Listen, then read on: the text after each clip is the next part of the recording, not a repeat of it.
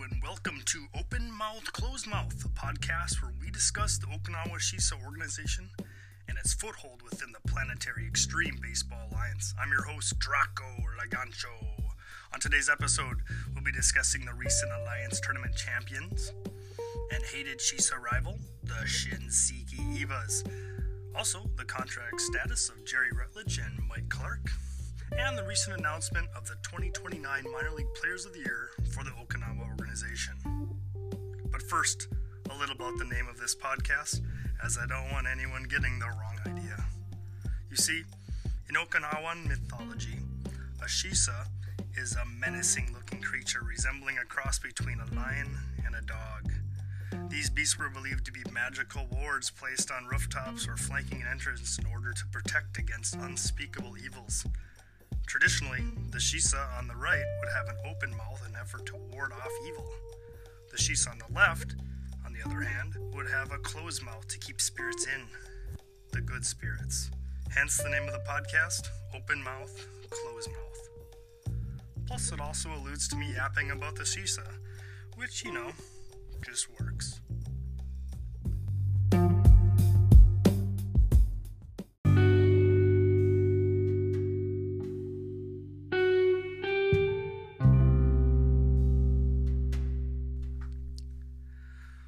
On the topic of unspeakable evil, we all need protection against the 2029 Alliance Tournament champion Shin Siki Evas flexed their damn mechanical muscle and rumble to a PEBA championship by defeating the Thoroughbreds out of Kentucky by a four game to one margin.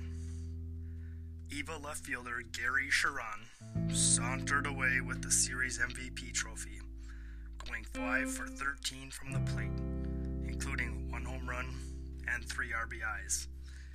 His home run was a timely one, coming in the first inning of the series clinching Game 5. A towering two run bomb off Kentucky starter Shigenobu Taguchi. It put the Evas up 3 0 in a game they would eventually win 7 0.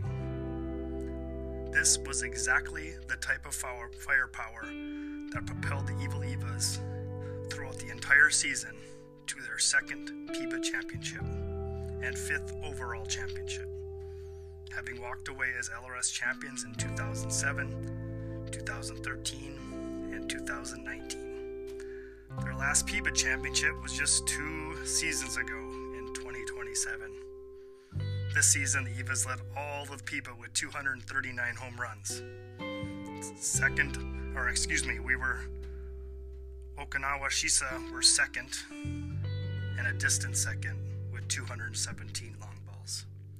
Congratulations to the evil Shin Siki organization, and especially to General Manager Kevin Vale. We hope to see the Shisa destroy you in the very, very near future.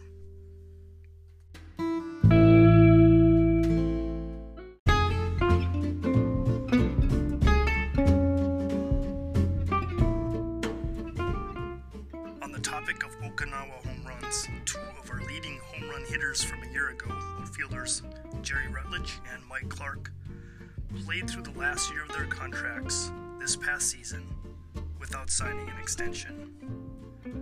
Both held informal chats with Okinawa brass throughout the entire year, but no agreement was made, of course. Sources close to the situation state Rutledge, who led the Shisa with 44 long balls and 102 RBIs, wanted a six year deal at $24 million per year. Clark's demand was a little more reasonable. He also wanted a six year deal, but only at 18 to 19 million per year. Both amounts were just too long and too high for new Shisa GM Doug Olmstead to be comfortable with. But our sources confirmed qualifying one-year options of 15.1 million were offered to both players stick around for the 2030 season. We reached out to Okinawa team spokeswoman Paradise Fogg for a comment on the situation. Here's audio of that conversation.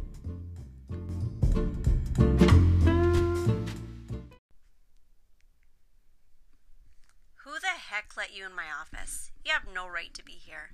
Who did you even say you are with again? I'm with Open Mouth Closed Mouth. Uh, we're a podcast dedicated to the Shisa. A stupid podcast?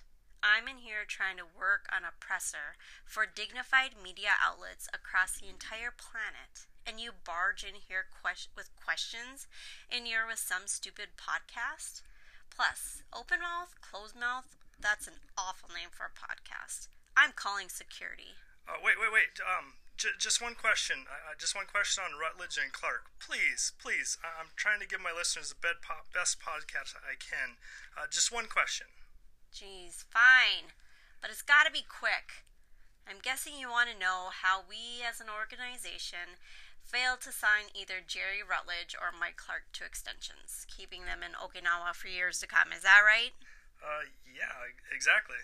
Well, officially, we would have loved to sign them to long term deals, but we're just unable to come together on a fair price. If this team is going to be competitive, we can't have that amount of money tied up in two guys, even in two superstars like them. We hope they sign their qualifying offers. We really do. And if they don't? If they don't, then, well, we move on with remodeling the roster through the draft with the compensation picks we'll receive. Uh, but wouldn't it be better to have someone trade us a couple picks for them before, uh, you know, free agency hits? It's something we're absolutely open to. The other general managers have our general manager's phone number. He'll answer. Uh, thanks a lot for helping me out with this podcast. You're uh, you're fantastic. Uh, one more quick quick question: Is uh, is Paradise Fog your real name, or did you acquire it along the way somehow? Get out of my office now. Security.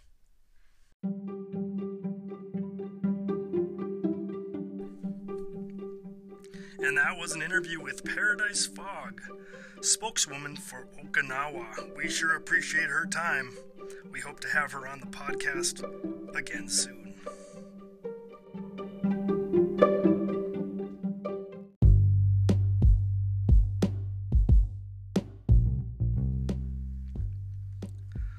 On the topic of people we'd love to have on the podcast, the Shisa organization announced over the weekend their 2029 Minor League Players of the Year.